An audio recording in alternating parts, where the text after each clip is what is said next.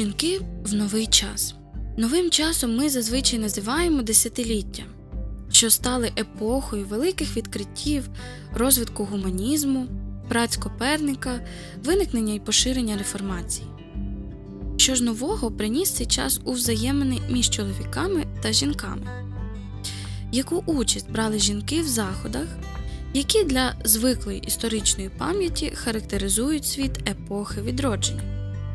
Нарешті, яка доля чекає на жінку в досі переважно християнському суспільстві після 16 століття, в епоху, яку ми називаємо класичною?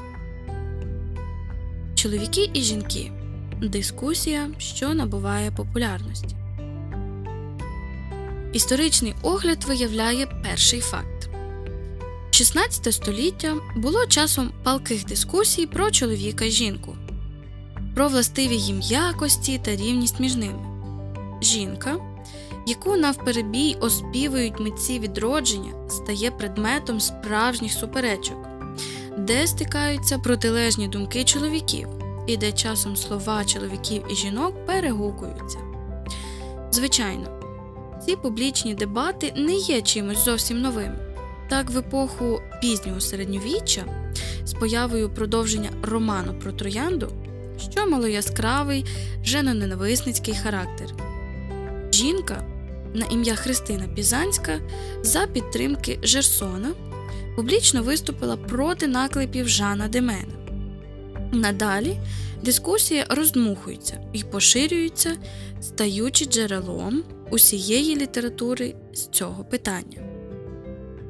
Позиції відтоді нараховуються сотні. Учасниками цієї дискусії стають великі гуманісти, а також юристи, поети, лікарі. Еразм Роттердамський вступає в дискусію через свої розмови та два трактати Похвала шлюбу 1519 рік та Християнський шлюб 1526 рік. Суперечка зростає після публікації в 1528 році трактату Бельдесаре Кастільйоне про придворного. У цьому творі поряд із портретом придворного чоловіка надається образ придворної дами, що заснований на Платоновому вченні про любов, провідником якого був Марсіліо Фічіно. Людська любов тут є шляхом до любові божественної, а жіноча краса веде до споглядання краси Всесвіту. Ця теза знову береться на озброєння та розглядається в сварці подруг, де протиставляються різні уявлення про жінок, любов, вірність. Угодники та захисники жінок змагаються в риторичному протистоянні. У цій грі, здається, переважають останні. Якщо судити з переконливого запалу такого тексту, як нездоланна твердиня жіночої честі, що з'явився у 1555 році, за підписом Франсуа Білона, уже в 1529 році Корнеліус Агріпа, який мав потрійну славу лікаря, астролога та філософа, дуже переконливо міркував про шляхетність і перевагу жіночої статі. Книзі, що сміливо проголошувала жінок вищими за чоловіків, а їхню гадану нижність прогресивно пояснювала не природою, а отриманою освітою. Перте женоненависництво, право та дії. Нова запорука від лікарів. Однак інтелектуальні та наукові змагання на кінчику пера не знаходять відгук у правових положеннях та уявленнях, що конкретно визначають повсякденне життя жінок. Вже згадувалося про те, що в 15 столітті було часом обмеження прав жінок, яких відсторонили від усіх владних, освітніх і відповідальних посад. Повернення до античності прискорює зміни. Нехай жінка залишається музою, що невтомно уславлюється в любовній поезії, радше як прикраса життя. Щодо інших сфер життя, то більш ніж будь-коли закон посилається на традиційно негативний образ жінки. Цей образ тогочасна медицина підсилює відомостями, що часто є лише сталим і закоренілим невіглаством. Теорія гуморальності невтомно нав'язує свої постулати. Наприклад, чоловік сухий і гарячий, на відміну від жінки холодної і мокрої. Неміч останньої вписана в її комплекцію, є природною для неї із самого початку. Ця думка невпинно повторюється з ризиком захитати інше важливе твердження про досконалість Божого творіння. Адже протиставленням за характером, темпераментом, анатомією є також протиставленням за гідністю. Шанований автор через поняття гарячого і холодного, сухого і мокрого доводить нездатність жінок до літератури й науки. І знову повторення банальностей. Безпліддя це завжди жіноча вада, оскільки воно є наслідком нестачі тепла, невгамовне сексуальне збудження риса жінки, оскільки воно пов'язано з недосконалістю її фізіологічної природи, підвладної інстинкту. Слід розуміти так, що право турботливо опікується такою кволістю тіла й духу, щоб захистити самих же жінок, зацікавлених у цьому, ще більше, ніж чоловічу породу. Жінкам фактично заборонено брати участь у цеховому житті. Відкритість релігійних об'єднань для жінок є обмеженою. Освіта або проста писемність залишаються для них малодоступними. Лише дівчата доброго роду відвідують школи при монастирях, у той час як міські школи призначені для хлопчиків. З часом ситуація лише погіршиться. Та доброзичливість, що протягом століття проявлялася щодо жінок, буде втрачена. Коли в 1622 році Марі де Гурне, названа дочка Монтеня, публікує палку захисну промову під назвою Рівність чоловіків і жінок. Вона не знаходить майже жодного відгуку. Жінка надто вчена для своєї статті, а насправді просто небайдужа до розумового життя, надовго стане лише приводом для кіпкування.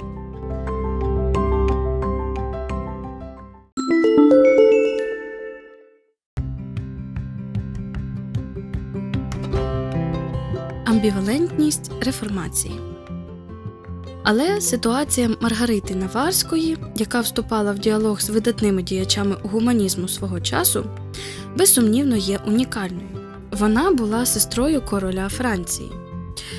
А як щодо жінок в цілому, їхнього ставлення до реформації? Ставити це питання значить занурюватися в глибоку суперечку. Слабких і вразливих жінок тягне до єресі, закидають католики. Неосвічені, забобонні та розпусні жінки стають на бік папістів, звинувачують протестанти. Цілком очевидно, чим саме справа реформації могла стати апріорі привабливою для жінок. Перспектива прямого доступу до святого письма в перекладі на розмовну мову, відкритої для кожного релігійної культури та рівної для всіх богословської дискусії. Все це мало велику привабливість для жінок, зацікавлених у більш особистому та активному духовному житті. Деякі з них таким чином стали на бік реформації. Це були не стільки освічені, скільки міські жінки, які нерідко в тій чи іншій формі вже брали участь у суспільному житті або мали свою справу. Незалежні на вулиці і на ринку відтепер жінки наважуються зануритись у галузь богослов'я, що до цього часу була закріплена за чоловіками, говорить історик Наталі Девіс. Відбувається велика революція.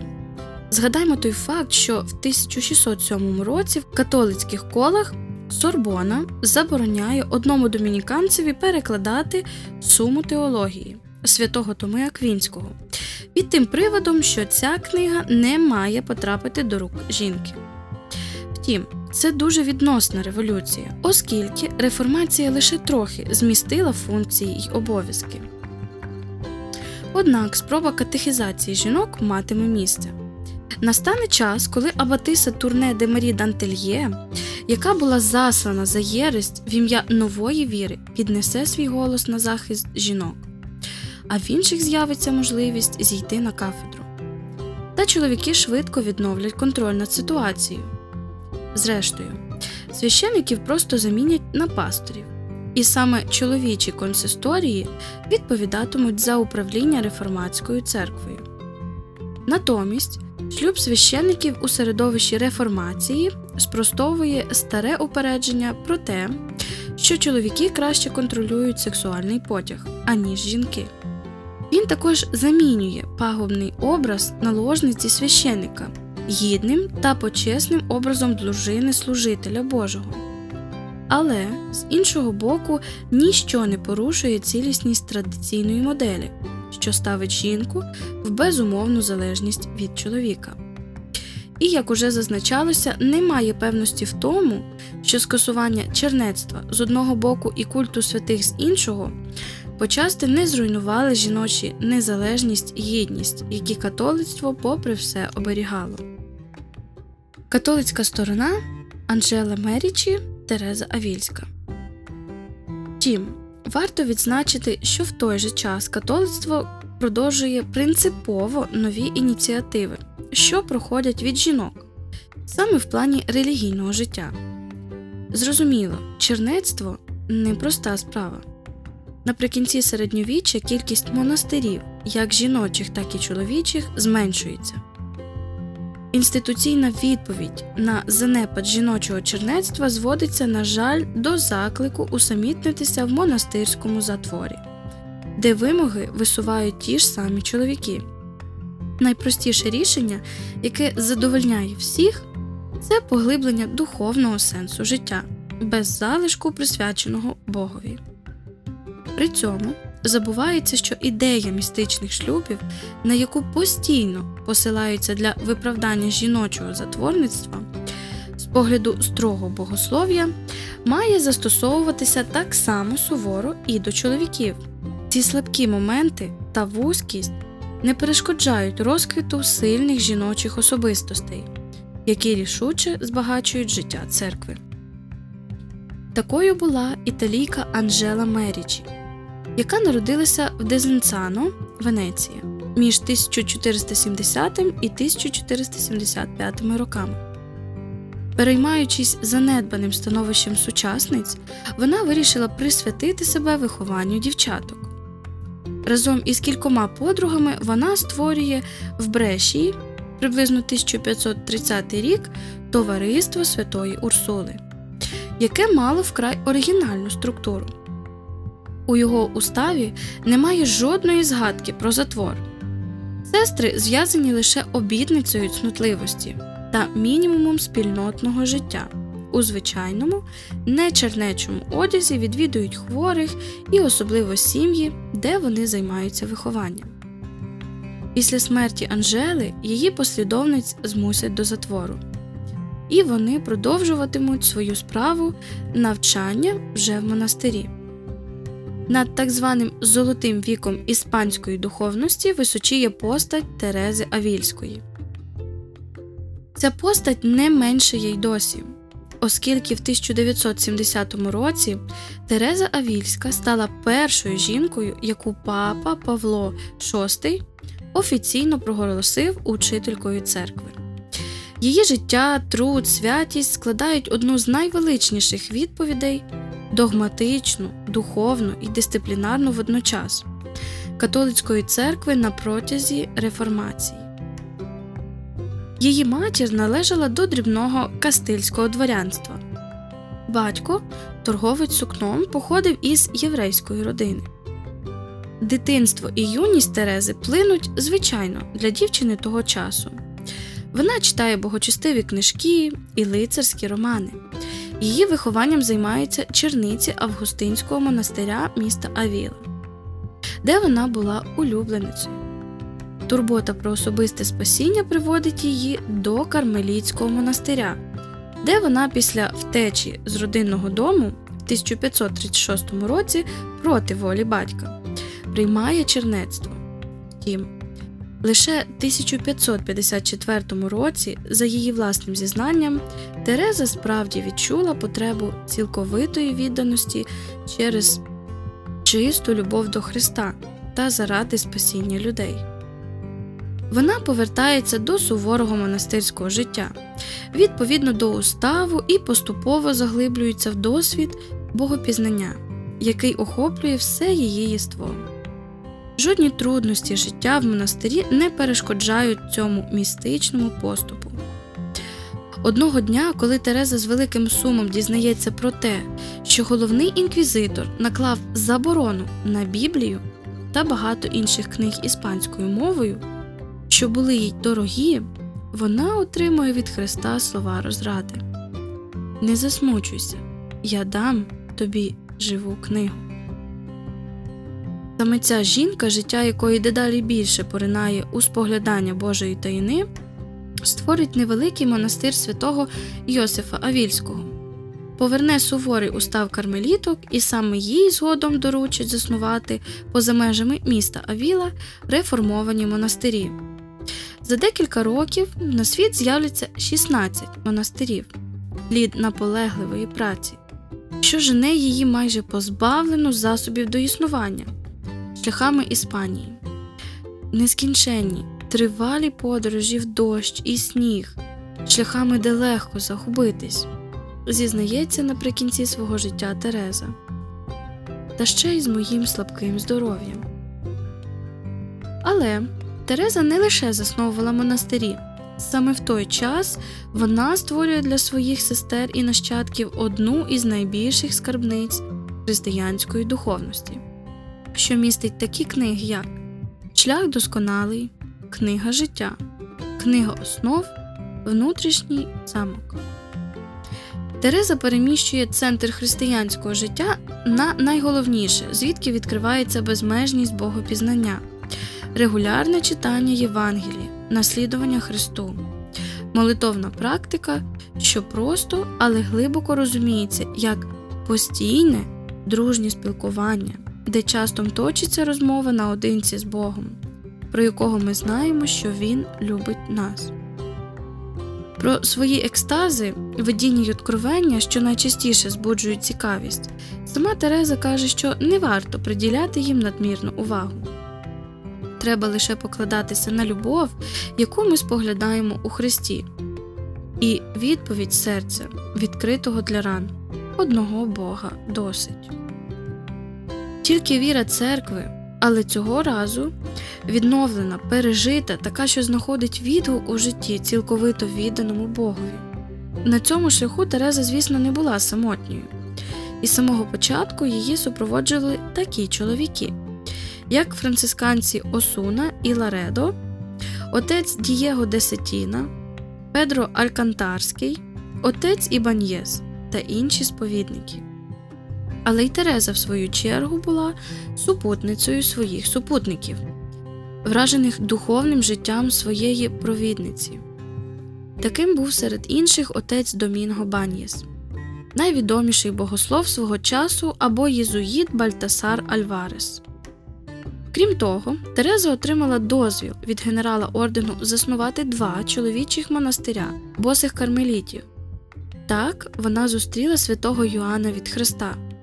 Тереза називала себе його духовною дочкою, але саме вона пояснила йому суть своєї реформи і передала свідчення найвищого досвіду єднання з Богом.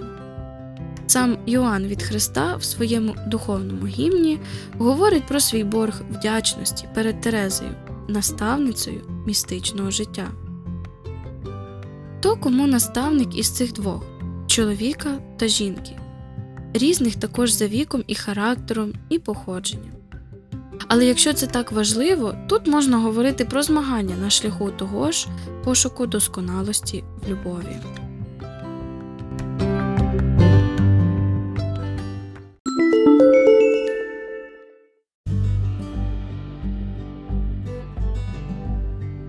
Тіньова зона територія диявола. Та в цей час зустріч чоловіка і жінки відбувається також в іншому місці й іншим чином. Нам слід покинути простіл тиші й молитви Кармелю, аби доторкнутися до тієї темної сфери, де, починаючи з кінця середньовіччя, а найбільше на межі 16-17 століть, предметом обговорення стають певні страхи та пристрасті між чоловіками і жінками. Непевний, справді суперечливий та загрозливий світ чеклунства й одержимості, світ, де, як вважається, царює сатана, світ, що залучає чоловіків, а ще більше жінок, чия суспільна і церковна маргінальність є найпростішим шляхом до тієї межі, де ставлення до тіла і до іншого взагалі набуває крайніх форм. Безглузде і хворобливе самокатування, що зустрічається серед багатьох благочестивих і святих жінок у пізньому середньовіччі, сповнену жаху і відраза Марджорі Кемпи до сексуальності або сумнівні екстази, пов'язані з так званим містичним вторгненням. Усе це належить, можливо, до того простору, де часом досвід пізнання Бога небезпечно наближується до досвіду пізнання диявола. В усякому разі, ми бачимо, що наприкінці 16 століття ця напасть наступає і нав'язує свої страхи та примари. У Венеції в 1574 році перевидається знаменита середньовіччя книга під назвою Молот відьом, яка вперше була опублікована в 1489 році. Судові процеси множаться аж до перших десятиліть 17 століття. Чи це ознака часу потрясінь, що відбуваються? За інтерпретацією історика Мішеля Десерто, диявольська криза має подвійний сенс. Вона виявляє розхитаність культури та прискорює процес її переродження. Втім, слід розрізняти чаклунство та одержимість, що по різному виявляються у чоловіків і жінок. Чаклунство зустрічається переважно в сільській місцевості. Воно стає предметом справжнього полювання, що охоплює Європу та досягає піку між 1560 і 1680 роками. Запалюються багаття, призначені побороти сатанинську силу, що масово втілюється в жінок. На одного спаленого чоловіка припадає три або чотири спалені жінки. Через потурання безжальній демонології чутки зазвичай вказують на стару або самотню жінку, незаміжню або вдову, яка нерідко була відома селянам своїми здібностями до зцілення. У селянському житті межа між щастям і нещастям є нетривкою, як між зціленням і хворобою, порядком і безладом. Але чаклунка стоїть на перетині цих ліній. Вона стає цапом відбувайлом суспільства, у повсякденному житті якого панує невпевненість та різноманітна загроза смерті. Доведено, що судові процеси над чеклунками часто мають потужну сексуальну конотацію, зокрема, коли розслідуються уявні сатанинські злягання. Формується глибоко архаїчне сузір'я, що об'єднує жінок, сексуальність, диявола і смерть. Одержимість належить до іншого світу психічного та уявного. Вона частіше зустрічається серед городян і охоче зачіпає священників, лікарів і вчених. Ряд випадків уявної одержимості спалахнув у Франції на початку 17 століття, коли черниці звинувачували хто священника, хто лікаря в тому, що їх зачарували. Місцем дії випадку, що наробив найбільше галасу, став монастир Урсулиток у Лудені де Абатиса стверджувала, ніби стала одержимою через чари священника Урбана Грандє. Грандє скінчив своє життя на вогнищі в 1639 році, ставши жертвою пекельної машини, що була запущена Жанною Дезанж. За підтримки політичної сили, яка скористалася цією можливістю заради усунення політичного противника. Розголос цього процесу прискорив оскарження застарілих уявлень про сатанізм і встановлення розумного законодавства. Однак зрозуміло, що подібні інциденти в цілому не сприяли оздоровленню взаємин між чоловіками і жінками. Християнське 17 століття живиться тими ж страхами та забобонами, що й попередні століття. Так, настанови для сповідників Карла Боромея навчають священиків не сповідувати без особливого дозволу жінок віком до 30 років, а сповідь проводити на відкритому місці церкви. Відомий проповідник Флеш'є закріпляв за жіноцтвом традиційну чесноту скромності, прославляючи в своєму надгробному слові дружину Дофіна Марію Христину Баварську, яка знала лише дві речі підкорятися і вірити. Жалюгідне розуміння і жінки, і віри. Справді, жалюгідне людство, в якому ніхто не знає, яким чином може виникнути взаємоповага. І все ж, і знов упертий спротив жіноцтва, оскільки жінки, як християнки, підтвердять свій вибір, успішно здійснять своє покликання, що скидатиметься на виклик, надихнуть чоловіків на найкращі думки. Розширюючи загальноприйняту історію, ми маємо висвітлити постаті тих жінок, які так само, як чоловіки, творили історію цього століття.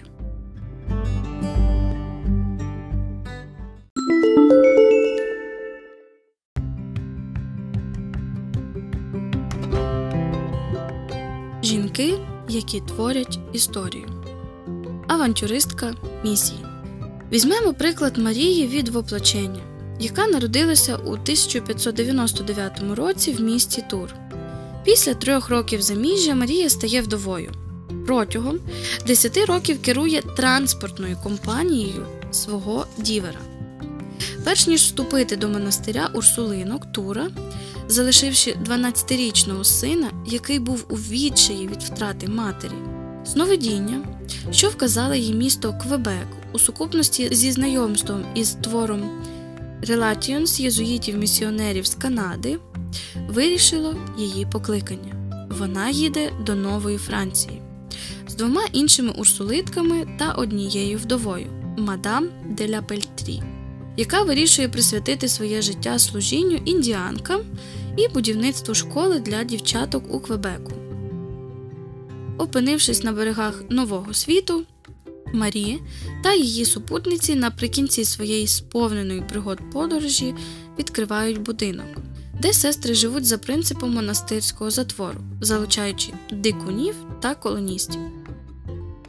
З багатьох поглядів це було божевільне починання, зовсім незнайомий край, незнання мови індіанців, загроза з територій, де в 1641 році ірокези оголошують війну французам та вбивають французьких місіонерів. У 1660 році монастир доведеться перетворити на фортецю. І все це на тлі епідемій, що завозять разом із європейською колонізацією. Таким само незвичним може видатися читачеві багато що в автобіографії, яку пише Марія. Вона описує свої духовні екстази і розповідає про освітні проекти, де забобони тогочасної Європи перемішані з безстрашною шляхетністю. Марія та її сестри приймають маленьких гуронок, відмивають їх і розчісують, адже ті геть брудні, навчають їх французьких манер та християнської віри. Для цього сама Марія настільки добре опановує незвичні мови, що, врешті-решт, складає катехизм мовами гургонів та ірокезів, а словники та священну історію алгонкінською мовою. Власне, ці жінки проводять етнологічний експеримент, в якому королівська влада братиме дедалі більшу участь. Вони кинуті в саме серце ще примітивних суспільств, насичують їх на добро і на лихо західною культурою відчуваючи часом протидію, від якої можна було б впасти у відчай. Бо ж, удаючи покору, маленькі алгонькінки і гуронки залишаються дочками своєї землі. Коли ми найменше цього чекаємо, вони перелазять через наш паркан і біжать у ліс до своїх батьків. Смиренно зазначає Марія від воплочення у 1668 році. Ці пізнання плід 30 років діяльності. Син Марії Клод, який прийняв чернецтво в Бенедиктському монастирі, що в Сен-Мор, незважаючи на шанобливість до матері, не посмів називати її апостолом. Переконаний разом із усіма чоловіками свого часу в онтологічній слабкості жінок. І все ж він залишив за нею титул апостольської жінки, простодушно зізнавшись у своєму утрудненні перед материнським свідченням. Проста черниця, а говорить як богослов. Черниця вільна для Бога. Протягом століття до царини богослов'я долучалися також інші жінки. Зокрема, до двох великих справ, що зайняли богословську політичну арену, йдеться про суперечку янсенізму, в якому пор рояль пов'язаний із пам'яттю матері Анжеліки Арно та її племінниці Анжеліки Арно з Анділії, та квієтизму, що невід'ємний від фігури мадам Гюйон. Затримаємося на мить у пор роялі. Саме заради постаті матері Анжеліки Арно. Нове дослідження французької жінки-історика приділило їй належне місце і значення, які в розповідях незмінно залишаються затьмареними образами таких чоловіків, як Сен Сіран або єпископ Заме. Доля і роль матері Анжеліки Арно є визначальним в цій історії, хоча, врешті-решт, долю пор рояля вирішила агресивна чоловіча політика політика Рішельє і Людовика XIV спрямована на політичні, а не духовні цілі. Супереч загальній думці, яка приписує сен Сірану реформування знаменитого цистерціанського аббатства, саме ця жінка, яка в 11 років стала абатисою, із серйозністю і завзяттям прийнявши спосіб життя, який вона не обирала, замислила та здійснила реформу. Сен Сіран підтримав її починання укріпив у шануванні святих дарів, яке встановила Абатиса, надихнув сестер своїм прикладом і духовною силою. Але саме завдяки матері Анжеліці відбулося повернення аббатств Пор-Рояля, Мьобюйсон та багато інших до суворості справжнього чернечого життя. І саме вона будує Пор-Рояль у Парижі. Нарешті. Щоб забезпечити стабільне майбутнє оновлених спільнот, вона вживає важливих заходів. Зокрема, домагається від короля, щоб той відмовився призначати абатис, а сестри здобули право обирати собі абатису на три роки. Тогочасні тексти цілком однозначно називають її реформаторкою. Зрозуміло, що навколо Пор-Рояля складаються сузір'я гучних імен пожвавлюють його інтенсивне інтелектуальне і духовне життя. Сен-Сіран, Берюль, Великий Арно, Паскаль, самітники, учні малих шкіл. Багато чоловіків, до яких, утім, приєдналося достатньо жінок, нерідко знаменитих. Але нічого б не сталося, якби не почин однієї жінки яка вересневого дня 1609 року вирішила відстояти перед батьківською волею власну волю, яку вона підкорила Богові, батькові, який самочинно відправив її в монастир у дитячому віці. Мати Анжеліка заборонила входити в пор рояль в ім'я поваги до монастирського затвору, засвідчуючи серйозність чернецького життя в аббатстві настоятелькою якого вона була. Її вчинок став відомим його пам'ятають як День дверного віконця. Мати Анжеліка позначила цим водночас свій вільний послуг монастирській дисципліні та свободу щодо авторитету, який так часто діяв як тиран. Перль Бюньйон Секретан коментує Мати Анжеліка належить до покоління в якому жінок виховували для покори, очікуючи її від них, чи то в шлюбі, чи то в монастирі. Проте в 17 років і 10 місяців, як точно казали мати Анжеліка, вона утвердила своє право на власне сумління і свою владу Абатиси у протистоянні з батьком, символом усякої влади. Цікавим є також її підхід до інтелектуальних дискусій. Це жінка, яка без сумніву отримала гарну освіту в дитинстві, не зневажала інтелект. Але вона відчувала огиду до тих сварок, де розум починає хизуватися собою. Що змусило колись Жаклін Паскаль вигукнути Мене дивує, з якою сміливістю ці особи беруться говорити про Бога. Лише Бог добре говорить про Бога. Це немічність не жінок, а людства, про яку не зашкодить нагадати чоловікам. До того ж, мати Анжеліка не поділяла думку щодо нижчості жінок, про яку не забувало їй нагадати чимало чоловіків. Хоча б Мартін де Барко, наступник Сен-Сірана. У конституціях пор рояля є тонкий вислів. Хоча вся благодать, вчення і таїнств доходить до нас через ієрархів, проте позаяк черниці не можуть бути керованими безпосередньо священиками. Церква призначає їм начальницю, яку вони мають слухатися в усьому відповідно до правила, що не вбачає в собі настоятеля достоинство священства, оскільки деякі настоятелі не були священиками. Зрозуміло, що коли Пулен де Бар опублікував в 1673 році свій знаменитий твір про рівність чоловіків і жінок, справжню феміністичну хартію в очах багатьох сучасників, він міг наводити аргументи, посилаючись на приклади жіночих монастирів.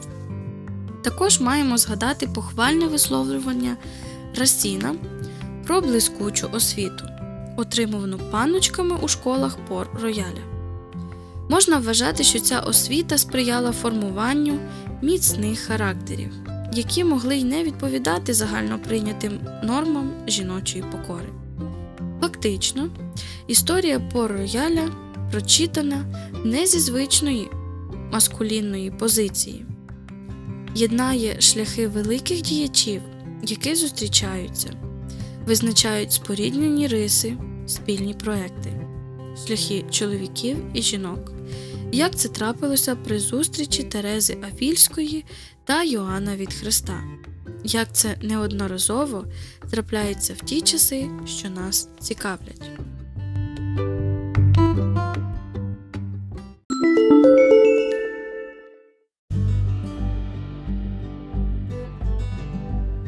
Чоловіки та жінки. Великі духовні зустрічі. 25. Довкола Берюля. Ці зустрічі на подив численні, і про багатьох з них було забуто. Так з ім'ям Берюля охоче пов'язують ім'я його кузини мадам Акарі. Паризької сільської дами, чий салон збирав найславетніші імена інтелектуального і духовного життя. Завдяки цій жінці до Франції прийшов орден кармеліток. Вона була беатифікована як Марія від воплочення. Але в глибокій духовній близькості з кардиналом перебувала інша жінка це Мадлен від Йосифа Обручника. Вона була першою настоятелькою французького кармелітського монастиря воплочення Господнього після того, як довгий час наставляла послушниць. Таким чином, вона залишила глибокий слід у цілому поколінні Абатис. Її називають ученицею Берюля. Луї коне виправляє. У багатьох ситуаціях вона надихала його та давала поради. І також додає безумовно, якоюсь мірою вона його направляла її вплив на нього був глибоким.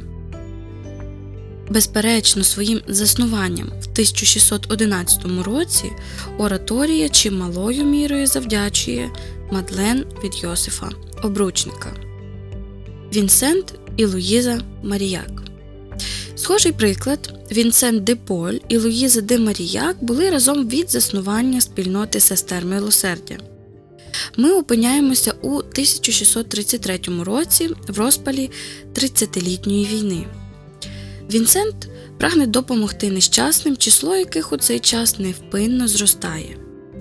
Та закритість жіночих монастирів робить для них неможливою будь-яку організовану діяльність. він зустрічає Луїзу Демаріяк, 38-річну вдову, котрій її положення незаконнородженої дочки забороняло за нормами того часу чернече життя у великих орденах. Щоби мати змогу разом із нею служити бідному люду, Вінсент винаходить нову формулу, перевагою якої стала така можливість оминути цю перешкоду. Так буде створено товариство дочок милосердя за зразком світських благодійних братств. У товаристві відмовляються від канонічних урочистих обітниць, проголошуючи прості щорічні обітниці, які можуть бути скасовані. Тут усі живуть за правилом, що, як прекрасно висловилась Елізабет Дюфурк, робить черницями в душі, а не за текстом. Так нічим не обмежені, погодившись на цю невлаштованість, вони прямують до бідняків у місця, повні страждань. Луїза де Маріяк бере на себе управління громадою черниць зовсім нової якості для цієї епохи. Маючи монастир лише будинки, де живуть хворі, і той, де перебуває Абатиса, за келію найману кімнату, за каплицю парафіяльну церкву, за обитель вулиці міста, за монастирську огорожу, послуг та можливість ходити лише до хворих або туди, куди вимагає служіння, за грати страх Божий, за чернечий покров святу простоту, як казав сам Вінсент де Поль. Уходження товариства святого Сульпіція.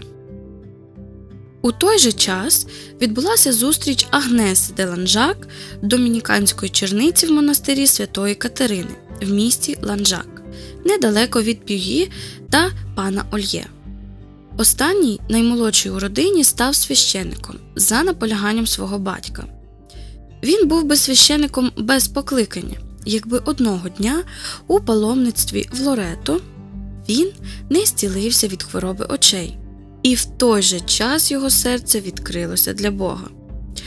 Його духівником стає Вінсент. Тоді ж відбувається зустріч із матір'ю Агнесою Деланжак, яку Ольє одразу впізнав.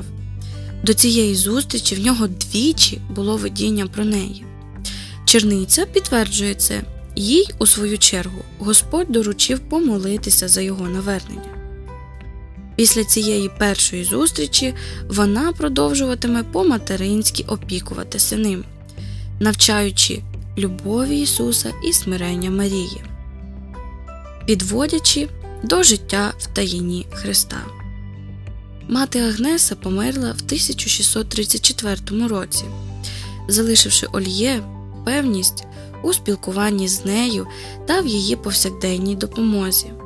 Духовна близькість Ольє з тою, кого він вважав своєю духовною матір'ю, сприяла заснуванню в 1641 році семінарії Вожерар, яка згодом стане товариством священників святого Сульпіція.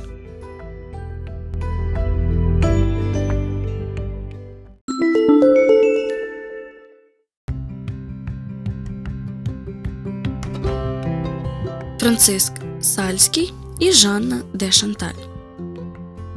Нарешті гідна згадки ще одна надзвичайна дружба між Франциском Сальським та Жанною де Шанталь. Плодом цієї дружби стане заснування в 1610 році найвідомішої в Аннесі установи ордену відвідин Пресвятої Діви Марії. Франциск стане натхненником ордену, а Жанна наріжним каменем. Вони зустрілися в 1604 році. На той час Жанна була вдовою з 1601 року, виховувала чотирьох маленьких дітей та мала дедалі сильніше бажання повністю присвятити своє життя Богові. Франциск звільнив її від духовних сумнівів, що насадив у її серці надмірно ревний духівник і терпляче повів шляхом, призначеним їй Богом. З моменту свого заснування орден відвідин був зобов'язаний допомагати бідним і хворим. Отже, не передбачав життя в затворі. Жанна повністю присвятила себе справі служіння тим нещасним, які населяли маленьке місто Анесі. У 1615 році, за запитом архієпископа Ліона, виникає нова фундація. З цього почалося переродження, що призвело до наступного факту. У 1618 році орден відвідин був перетворений на офіційний чернечий орден із папським затвором та урочистими обітницями. У 1622 році, на момент кончини Франциска, існувало 13 монастирів ордену відвідин. А на момент смерті Жанни де Шанталь у 1641 році 87. Зауважимо, принагідно, що з кінця цього століття орден відвідин знову поєднав чоловіка і жінку. Маргариту Анрі Алякок, орденську черницю з Пеле де Моніаль та єзуїта Клода деля Коломб'єр, які сполучили свої зусилля заради встановлення празника найсвятішого серця. Отже, уявіть собі енергію, витрачену на служіння ордену відвідниць Франциска Сальського жінкою, вдовою та господиною замку, яка відразу ж продемонструвала свою рішучість. З 1622 року вона стає хранителькою духовної спадщини Франциска, а саме праць введення у благочестиве життя і трактат про любов до Бога, які сколихнули багато християнських сердець у Франції та Європі. Зупинімося на мить саме на цих суттєвих для історії духовного життя текстах щоб згадати, зокрема, наскільки вони завдячують своєю появою духовному керівництву автора щодо таких жінок, як пані Брюлар, пані Буржуа, а також кузина Франциска пані Шармуазі, яка стояла біля витоків ведення. Немає жодних сумнівів у тому, що дружні стосунки з цими жінками і відповідальні посади, на яких їх погодилися призначити Франциск, єпископ Женеви, не кажучи вже про вирішальну зустріч із Жанною де Шанталь, надали його баченню християнського життя вельми незвичайного звороту. Відомо, що введення в благочестиве життя адресоване Філотеї тому що бажаючи повернути на добро для багатьох душ те, що було спочатку написано для однієї. Тепер я заміняю власне ім'я ім'ям загальним, відповідним для всіх, хто прагне до благочестивого життя, оскільки філотея означає та, яка любить Бога або закохана в Бога прекрасний спосіб нагадати про жіночність кожного християнського життя, коли воно усвідомлює, що призначене до любові. І немає жодних сумнівів у тому, що саме духовне керівництво жінками, які жили в світі, поглибило в ньому відчуття християнського життя, що покликане бути благочестивим, як тоді казали, у будь-якому стані життя та за будь-яких умов у місті, в сім'ї, при дворі. Читаємо в передмові до введення.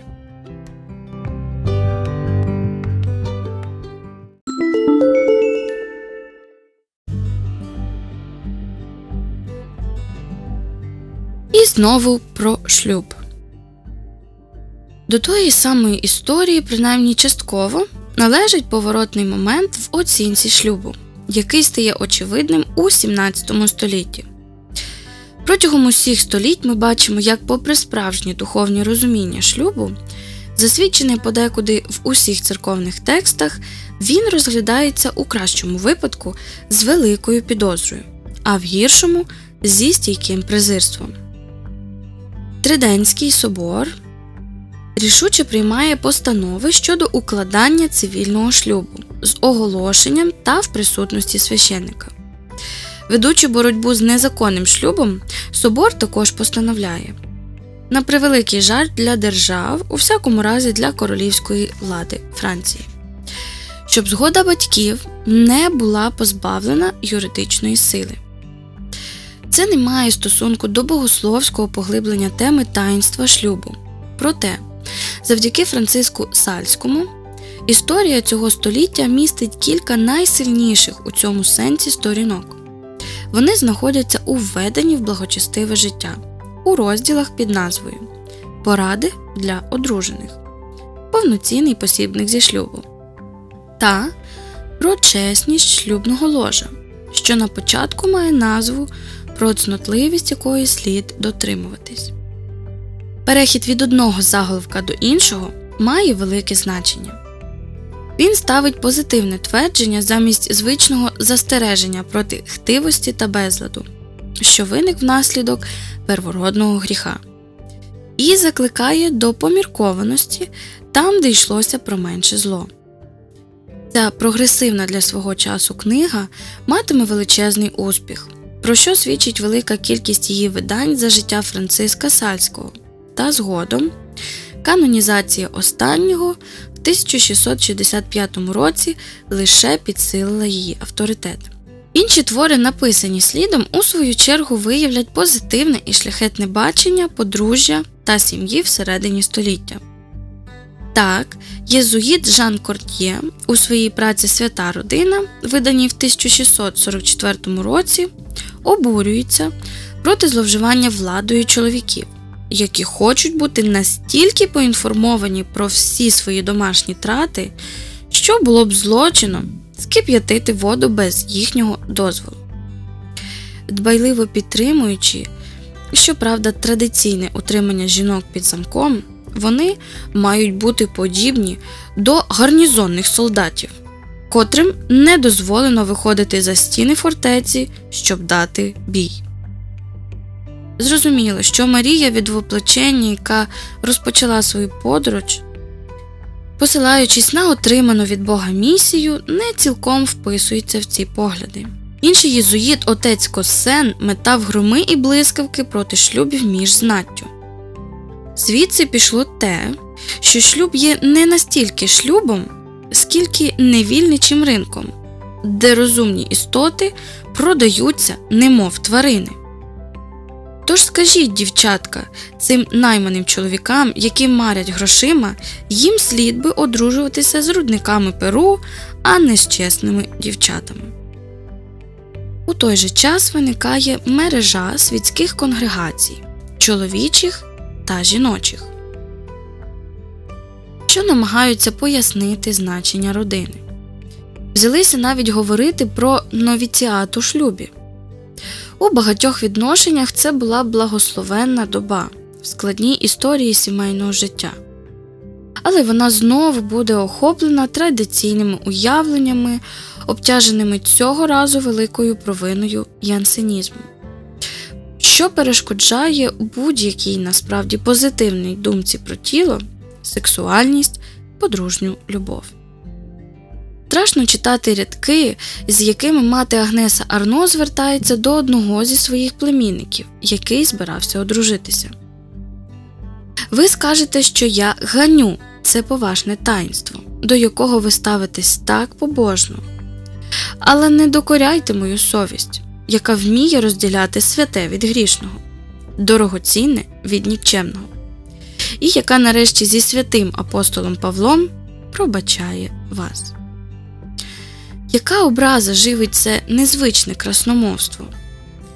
Надобиться три століття, щоб слово з папської кафедри відкрило протилежний шлях після великої шкоди від помилок янсеністів.